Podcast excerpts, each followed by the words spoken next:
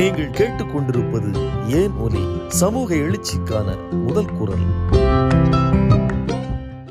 தந்தை பெரியார் அவர்கள் முன்னெடுத்த போராட்டங்களில் பெரும் போராட்டங்களில் ஐம்பதுகளில் நடைபெற்ற குலக்கல்வி ஒழிப்பு போராட்டமும் சாதி ஒழிப்பு போராட்டமும் எதிர்கால தலைமுறைக்கு இன்றியமையா தேவை என்கின்ற அடிப்படையில் இந்த இரண்டு போராட்டத்தை பற்றிய எல்லா விளக்கங்களையும் நமக்கு தந்திருக்கிற பெருமை தந்தை பெரியார் திராவிடர் கழகத்திற்கு உண்டு என்கின்ற அந்த வகையில் என்னுடைய மனமார்ந்த நன்றி உணர்ச்சியையும் பாராட்டுதலையும் தமிழ் சமுதாயத்தின் சார்பில் நிர்வாகிகள் எல்லோருக்கும் நான் மீண்டும் தெரிவிக்க வேண்டியது என்னுடைய கடமை என்று நான் கருதுகிறேன்.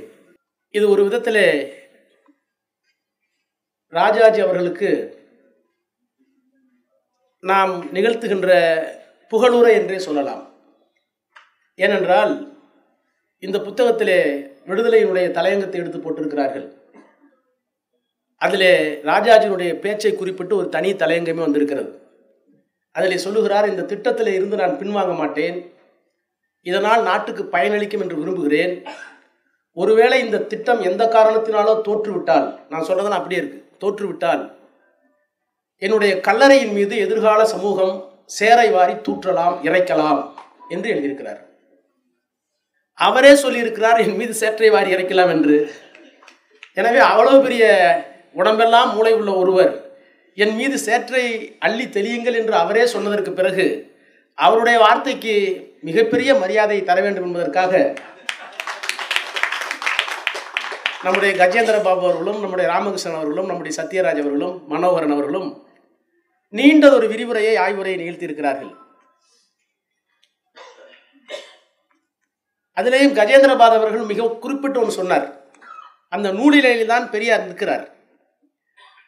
இந்த மாநாடு குலக்கல்வியை ஒழிப்பதற்கு ஆச்சாரியார் கொண்டு வந்த குலக்கல்வி எதிர்ப்பு மாநாடு பெரியார் நடத்துகிறார் இரண்டு நாள்.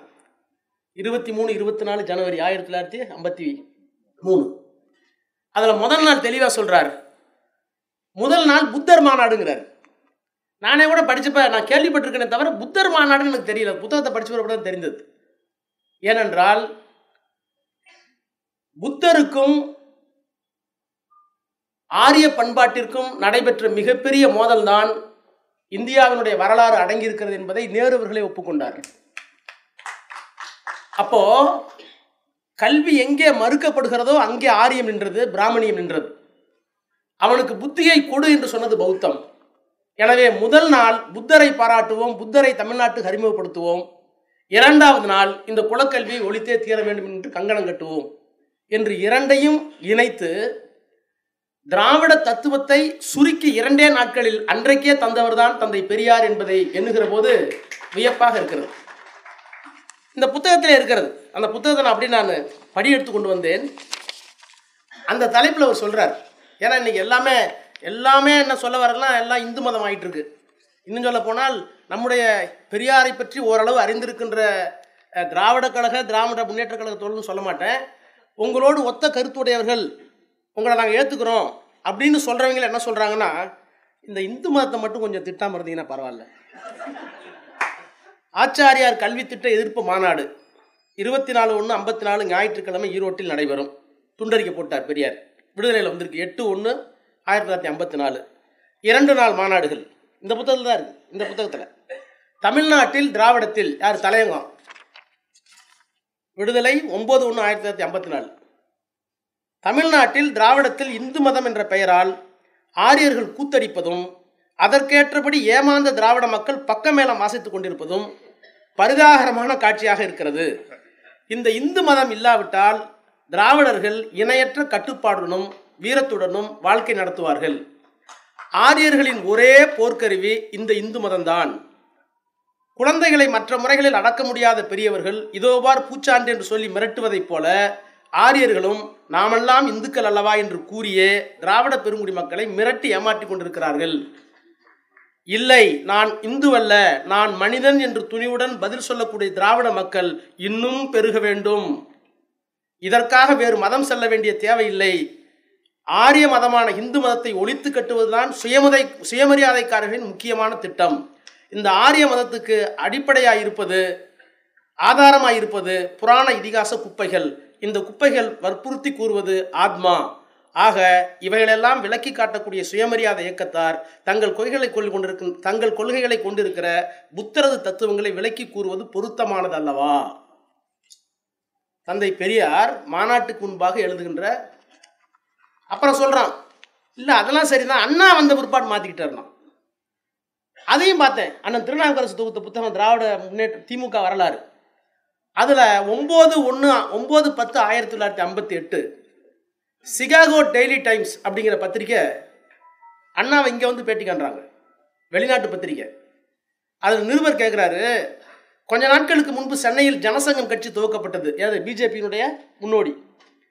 கொஞ்ச நாட்களுக்கு முன்னால் சென்னையில் ஜனசங்கம் கட்சி துவக்கப்பட்டது. அந்த கட்சியும் வளர்ந்தால் உங்கள் கோரிக்கைக்கு இடையூறு ஏற்படாதா? அண்ணா பதில். ஜனசங்கம் இங்கே ஒரு நாளும் தலைக்கவே முடியாது. மதத்தையும் அரசியல் கேள்வி. ஜனசங்கம் புராணத்தின் அடிப்படையில் அமைந்தது. புராண காலம் பொற்காலம் என்று கூறி வருகிறது மற்றும் இஸ்லாமிய எதிர்ப்பு கொள்கை இது கைவிட்டு விட்டது. மதத்தையும் அரசியலையும் ஒன்றாக்கத்தான் பாடுபட்டு வருகிறது. அப்படி இருக்க அதற்கு ஏன் ஆதரவு கிடைக்காது என்று கருதுகிறீர்கள்? அண்ணா பதில். மதத்தையும் அரசியலையும் ஒன்றாக்கிய பிறகு இந்து தர்மம்தான் நாட்டை ஆளும். அதை ஒரு நாளும் ஒப்புக்கொள்ள முடியாது. அப்போது இஸ்லாமியர்கள் எங்கே போவார்கள்? அண்ணா பதில். நிருபர் இந்து தர்மத்தின் வழியில் நாடு ஆளப்படுவதை நீங்கள் ஏற்கவில்லையா? அண்ணா இல்லை. அப்படியானால் நீங்கள் இந்துக்கள் இல்லையா? அண்ணா சொல்லுகிறார் நிச்சயமாக அல்ல நாங்கள் திராவிடர்கள். நால்வர்ணத்தை ஏற்றுக்கொள்பவர்கள்தான் இந்துக்கள். திராவிட கலாச்சாரம் அதை ஏற்றுக்கொள்ளாது.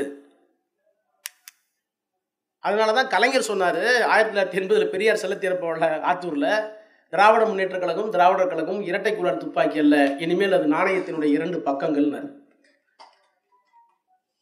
அப்புறம் பிரிஞ்சிருக்கோம் நம்மலாம் பிரிஞ்சிருக்கோம் அப்புறம் திருப்பி ஒன்றா சேருவோம். எப் எப்பப்போ சேருவோமோ அப்பப்பெல்லாம் கருப்பு சட்டை எல்லாம் ஒன்றா சேருவோம். ஆக தந்தை பெரியாருடைய சிந்தனை அண்ணாவினுடைய சிந்தனை திராவிடர் கழகத்தினுடைய சிந்தனை தன் தந்தை பெரியார் திராவிடர் கழகத்தின் சிந்தனையாக இருந்தாலும் இன்றைக்கு இருக்கிற திராவிட முன்னேற்ற கழகத்தினுடைய சிந்தனையாக இருந்தாலும் இப்போ அதுக்கு தானே ஒருத்தர் உள்ளே இருக்காரு. நான் பொட்டு வச்சிருக்கேன்டா நான் விபூதி வச்சிருக்கேன் நான் சைவன் நான் சிவனை கும்பிடுறவன் நான் இந்து இல்லைன்னு ஒருத்தர் சொல்லிட்டாரு. சொன்னது என்ன சொன்னார்? நான் இந்து இல்லடா இந்து போய் பேசுறீங்களான்ட்டார். அப்புறம் இன்னொன்று சொன்னார் என்னமோ நாய்களன்ட்டார் கோபம் அவங்களுக்கு அதுதான்.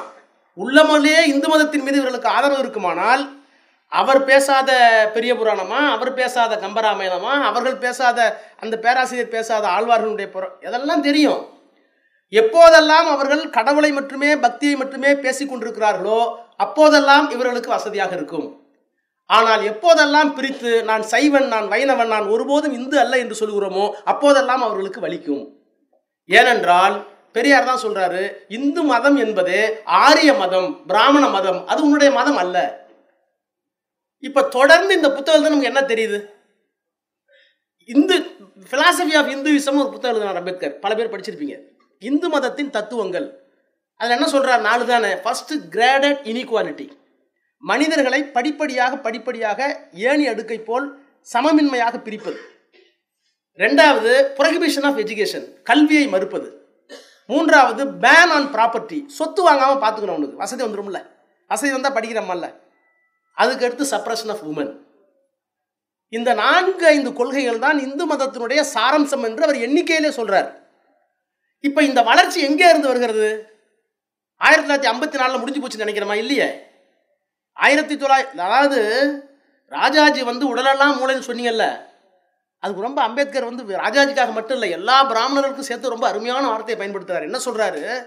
There are differences between the learned people and intellectual people படித்தவன் இருக்கான்ல கற்றறிந்த வழக்கறிஞர்மா களவாடியாக இருப்பான். பிஹெச்டி படிச்சிருப்பான். முள்ள மாதிரியா இருப்பான்.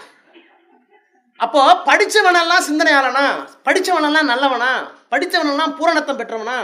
அப்போ அவர் சொல்கிறார் ரெண்டு வார்த்தை அம்பேத்கர் சொல்கிறார் there are differences between the learned people and intellectual people ஒரு சிந்தனையாளன் என்பவன் வேறு ஒரு கற்று அறிந்தவன் என்பது வேறு. அதனால தான் வக்கீலெல்லாம் கற்றறிந்தவர்னு சொல்கிறோம் எம்ஏ படிச்சிருப்பான் பிஹெச்டி படிச்சிருப்பான் ஏன்? நீங்கள் அண்ணாமலை யூனிவர்சிட்டி கல்லூரியில் படிக்கிறவன் சகமானவனை நாலு மூணா வெட்டி பேக்ஸ் வச்சு கூட்டு போயிட்டான்ல. நடக்குதா இல்லையா? எத்தனை கல்லூரிகளில் சாதி சண்டை?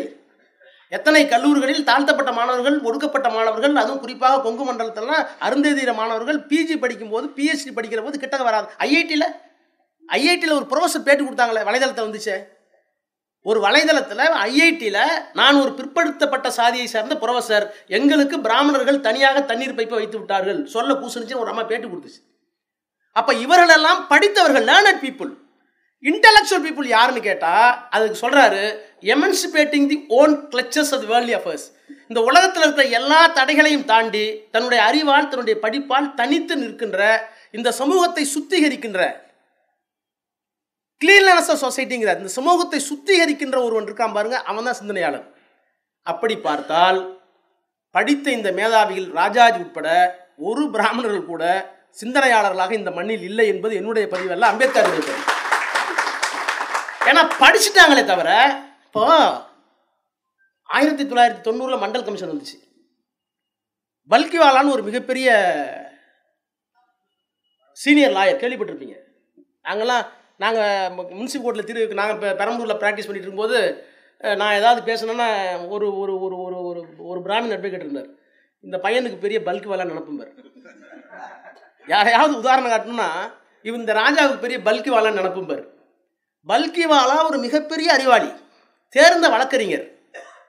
இந்தியாவினுடைய அரசியல் சட்டத்தில் basic structure of the constitution cannot be amended அப்படின்னு இன்னைக்கு சொல்கிறோம்ல இதற்காக ஒன்பது நீதிபதிகள் கொண்ட அமர்வில் நடுநிசி வரை ஏறத்தாழ பதினெட்டு நாட்களுக்கு மேலாக ஒற்றை மனிதனாக நின்று வாதாடி இந்தியாவினுடைய அரசியல் சட்டத்தினுடைய அடிப்படை பண்புகளை மாற்றக்கூடாது என்று உத்தரவு வாங்கிய பெருமை பல்கிவாலாவையே சாரும். எது அடிப்படை பண்பு? We the people of India having solemnly resolve to constitute India இந்திய sovereign secular socialistic democratic republic இந்தியாவை இந்திய மக்களாகிய நாங்கள் எப்படி வடிவமைத்திருக்கிறோம்? இதான் முதல் வரி. அரசியல் சட்டத்தினுடைய முதல் வரி we the people of India இந்திய மக்களாகிய நாங்கள் இந்தியாவை எப்படி வடிவமைத்திருக்கிறோம் என்றால் இது இறையாண்மை உள்ள நாடு ஜனநாயக நாடு சமதர்மம் உள்ள நாடு மதச்சார்பற்ற நாடு. அப்போ இறையாண்மை உள்ள மதச்சார்பற்ற ஜனநாயக குடியரசு நாட்டில் சமதர்மம் உள்ள நாட்டை நீ அரசியல் சட்டத்தை எத்தனை முறை வேண்டுமானாலும் திருத்திக்கொள். ஆனால் அடிநாதமாக இருக்கின்ற அடிப்படை பண்புகளை மாற்றக்கூடாது. அது நாடாளுமன்றத்திற்கு அந்த உரிமையை நாங்கள் வழங்கவில்லை என்று உச்சநீதிமன்றத்தில் இருந்து ஒரு பெரிய அமர்வு. ஒன்பது பேர் கூட என்னுடைய நினைவு சரியாக இருக்குமானால் பதிமூன்று பேர். பதிமூன்று பேர். அதான் திருத்திட்டேன். பதிமூன்று பேர். பதிமே பதிமூணு பேர் கொண்ட அமர்வில் ஒற்றை மனிதனாக வாதாடி டெல்லி மட்டுமல்ல அகில இந்திய பார் கவுன்சில் அவருக்காக ஒரு தீர்மானத்தை நிறைவேற்றி Palkhivala is not individual is institution Palkhivala ஒரு தனி மனிதன் அல்ல அவர் ஒரு நிறுவனம் என்று பட்டம் கொடுத்தாங்க அந்த பல்கிவாலா இது எழுபத்தி ஆறுல கேசவானந்த பாரதி கேஸ் தானே? கேசவானந்த பாரதி. கேஸ் அது எழுபத்தி மூணு. அதே பல்கிவாலா ஆயிரத்தி தொள்ளாயிரத்தி தொண்ணூறுல மண்டல் கமிஷன் எதிர்த்து வாதாடுறார். நாடாளுமன்றத்திலே பிரதமர் சொல்லுகிறார் விபி சிங். உச்சநீதிமன்றத்திலே தீர்ப்பரப்பு இருக்கிறது. அந்த தீர்ப்பு நல்லபடியாக வந்து இந்த நாட்டில் இருக்கிற பிற்படுத்தப்பட்ட மக்களுக்கு நான் இடஒதுக்கீடை வழங்கிவிட்டால் நிம்மதியாக கண்மூடுவேன் I will die in peace அவர் பயன்படுத்தின வார்த்தை நாடாளுமன்றத்தில். அதே நாளில் பல்கிவாலா ஆர்கியூ செஞ்சு வெளியே வர்றார். பத்திரிகையாளர்கள் போகிறார்கள். நாடாளுமன்றத்தில் சொன்னார் பிரதமர் இந்த இடஒதுக்கீடு வந்துவிட்டால் நான் அமைதியாக கண்ணுறங்குவேன் விழி மூடுவேன் மரணிப்பேன் என்று சொல்கிறார் பல்கிவாலா சொன்ன பதில் he may die in peace but country will not keep in peace அவர் கண்மூடுவார் அமைதியாக. ஆனால் நாடு தாங்காது அமைதியாக இருக்காது என்று சொன்னார். அம்பேத்கர் சொன்னதான் வர்றார். லேர்னட் பீப்புள் வேற இன்டலெக்சுவல் பீப்புள் வேற. படித்தவர்கள் என்பது வேறு சிந்தனையாளர்கள் என்பது வேறு. யார் சிந்தனையாளர் என்றால் பெரியார் சிந்தனையாளர். தனக்கு இருக்கிற தடையெல்லாம் நீக்கிவிட்டு. எப்ப சிந்தனையாளர் தெரியுமா? பெரியார்.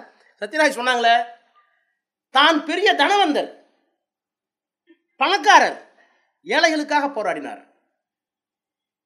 தான் ஒரு ஆண் பெண்ணுக்காக சிந்தித்தார். சொல்லிக்கிற அளவுக்கு ஒரு பெரிய ஜாதி தான் நாயுடோ நாய்க்கிறோ. ஆனால் தாழ்த்தப்பட்டவனுக்கும் கீழர்னு போராடினார். தன்னிடம் எல்லாம் இருந்தும் இல்லாதவன் எவனோ அதற்காக போராடுகிற குணம் இருக்கிறது அல்லவா? அவர்தான் சிந்தனையாளர். அவர் படிக்கல. அப்போ அந்த சிந்தனை குலக்கல்வி திட்டத்தில் மட்டும் இல்லை எல்லா இடங்களிலேயும் மாறி மாறி பெண்ணுரிமையாக இருந்தாலும் வந்து சேர்கிறது. அப்பதான் இந்த அஞ்சு இந்துசத்தினுடைய ஐந்து பண்புகளை பார்க்கிறார். அந் ஐந்தையும் எதிர்த்தவர் பெரியார்.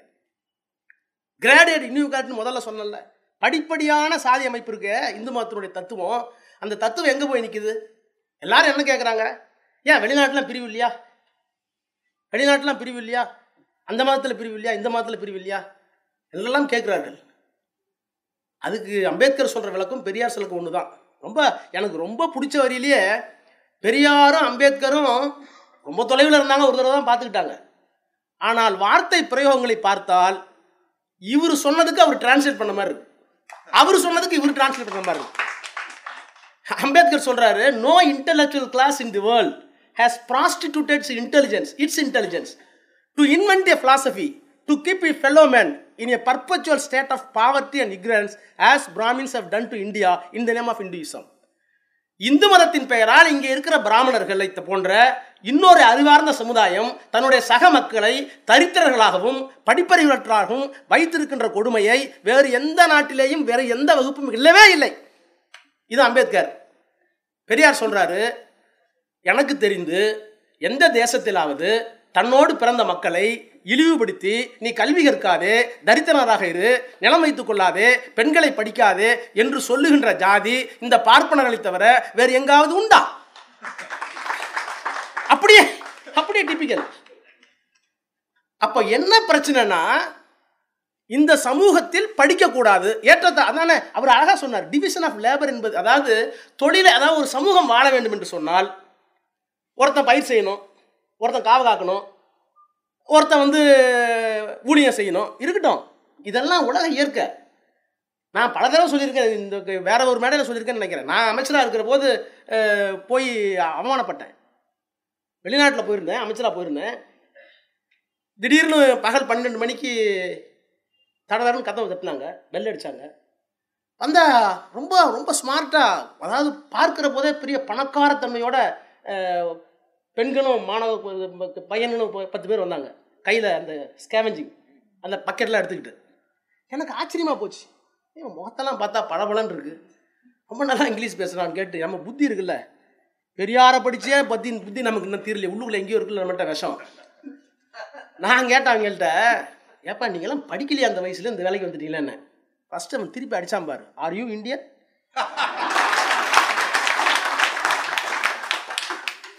இது வந்து என்னுடைய பேச்சு பாரதிதாசன் பல்கலைக்கழகத்தில் ரெண்டாயிரத்தி மூணில் நான் பேசி பெரியார் உயராய்வு மையத்தில் நான் பேசி அதை புத்தகமாக போட்டாங்க.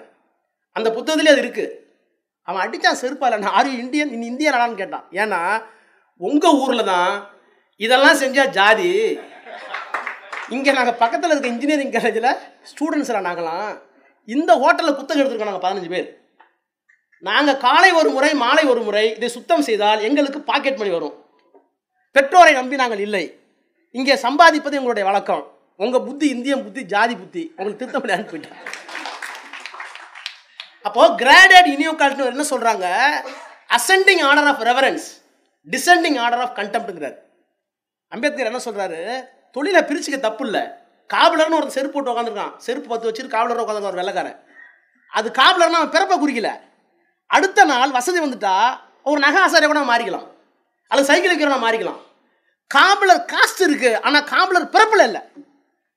அடுத்த நாள் விவசாய போய்க்கலாம். ஆனால் இங்கே தான் நீ வந்து இந்தியாவினுடைய ஜனாதிபதியாகவே நாராயணன் வந்தாலும் கரெக்டாக சொல்லுவான். அவன் ஒரு சா- தாழ்த்தப்பட்டவன்மா இந்தியாவினுடைய ராணுவ அமைச்சராக இருந்த ஜெகஜீவன் ராமே ஒரு சிலையை திறக்க முடியலையே. கழுவிட்டாங்களே. இப்ப இருக்க ஜனாதிபதியை கோயிலுக்குள்ள போக முடியலையே. எனக்கு ஒன்றும் புரியல.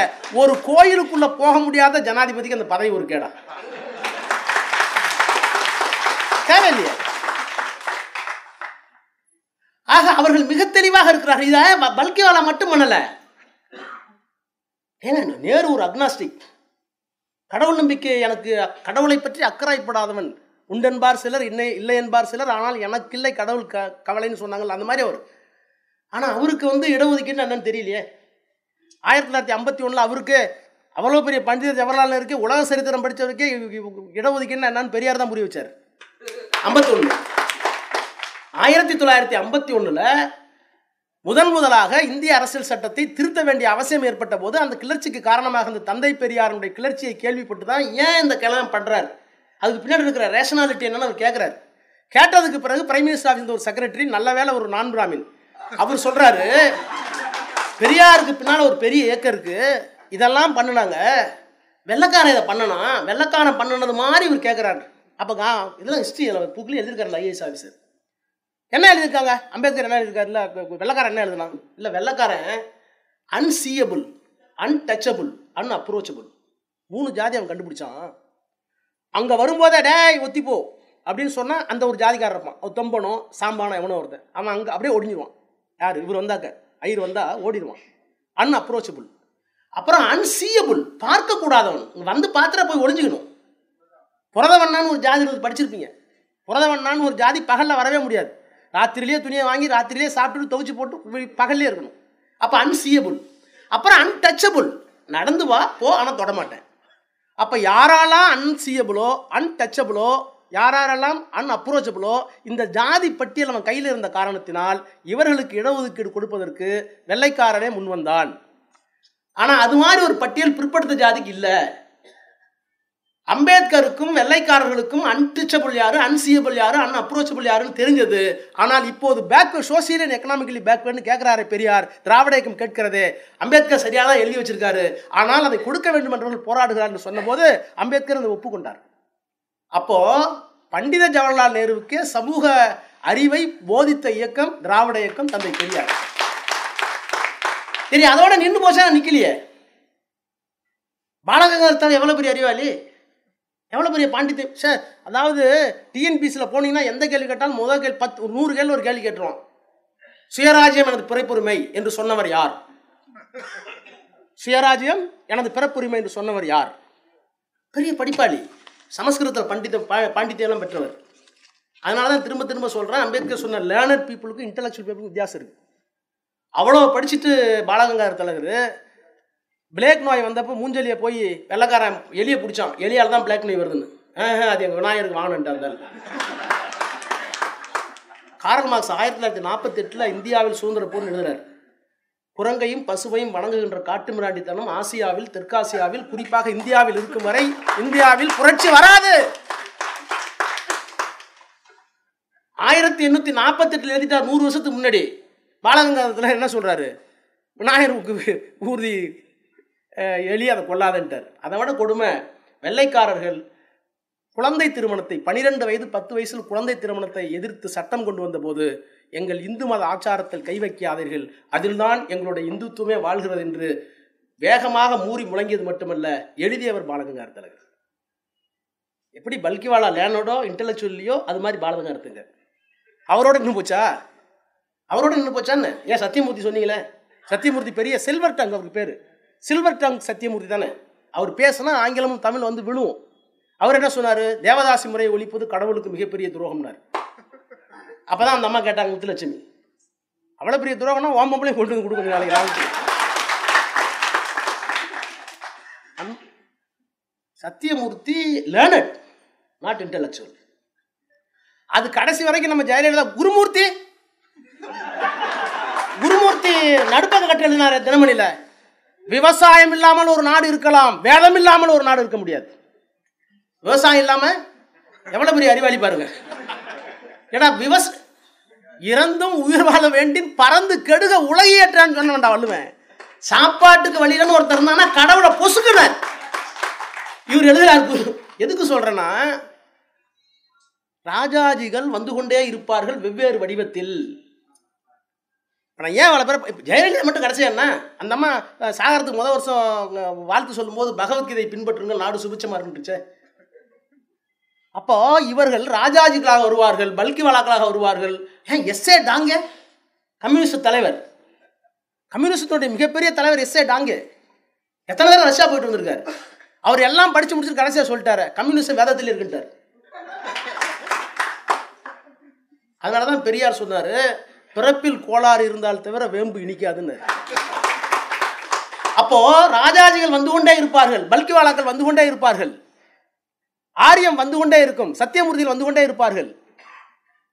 ஆனா அவர்கள் எல்லாம் வருகிற போது நாம் அம்பேத்கரையும் பெரியாரையும் தூக்கி பிடித்து அவர்களை எதிர்கொள்ளாவிட்டால் நாம் அழிந்து விடுவோம் என்பதை எச்சரிக்கையாக இருக்க வேண்டும் என்பதற்காகத்தான் இந்த ரெண்டு நூலையும் சொல்லியிருக்கார்.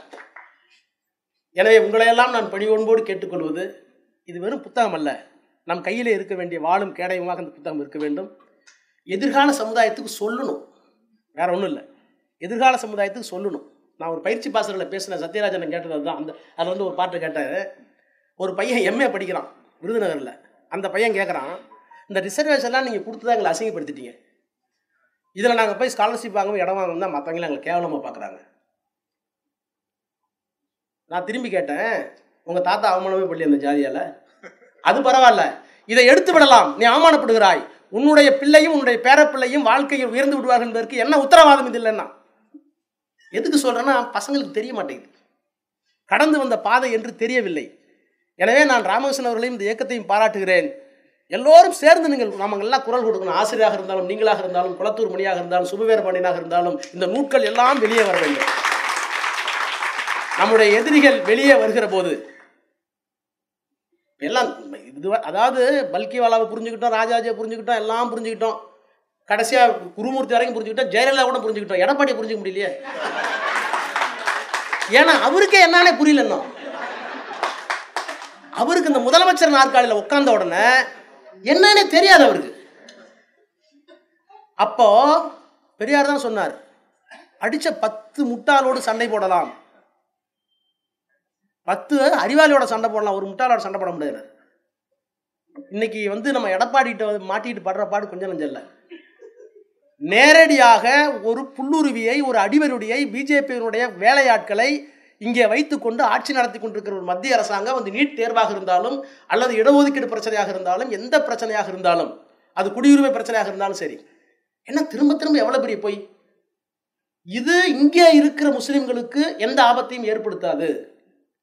சாதாரண அதாவது இதில் வேற சிதம்பரம் மூ ஆறு கேள்வி கேட்டார் ராஜ்யசபாவில் அந்த ஆறு கேள்விக்கு எவனும் பதில் சொல்ல மாட்டேங்கிறான். ராகுல் காந்தி வர தயாராங்கிறான் சிதம்பரத்துக்கு பதில் சொல்லிட்டு அப்புறம் ராகுல்கிட்ட போ. என்ன கேட்குறாங்க முப்பத்தி ஒன்று பன்னெண்டு நடிகர் தான் சொன்ன எனக்கு. முப்பத்தி ஒன்று பன்னெண்டு ரெண்டாயிரத்தி பதினாலு தேதியில் இங்கே இருக்கிற இஸ்லாம் இஸ்லாமியர் நீங்களாக மற்ற எல்லாருக்கும் இங்கே வந்திருந்தாங்கன்னா இந்த மூணு நாட்டிலேருந்து வந்திருந்தாங்கன்னா அண்டை நாட்டிலேருந்து வந்திருந்தாங்கன்னா முப்பத்தி ஒன்று பன்னெண்டு ரெண்டாயிரத்தி பதினாலு அன்னைக்கு இங்கே யார் வந்துட்டாங்களோ அவங்களுக்கு எல்லாத்துக்கும் குடியுரிமை உண்டு. முஸ்லீம்களை தவறங்கிற நாங்கள் என்ன கேட்குறோம் ரெண்டாயிரத்தி பதினாலில் முஸ்லீம் வந்திருக்காங்க. நீ வரவே இல்லைன்னு சொல்ல முடியாது உன்னால.